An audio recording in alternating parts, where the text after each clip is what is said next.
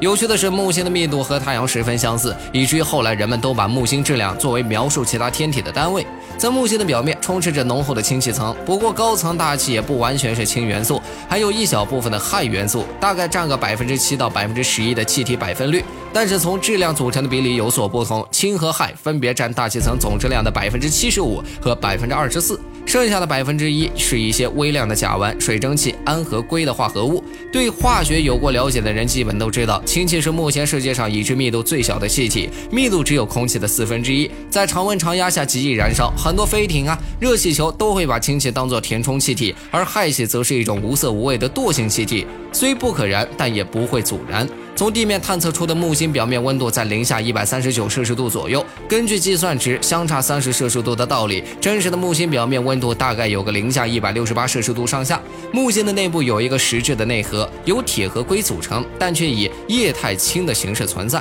近40亿帕牙强，20多万度环境下的液态金属氢充斥了整个木星内部，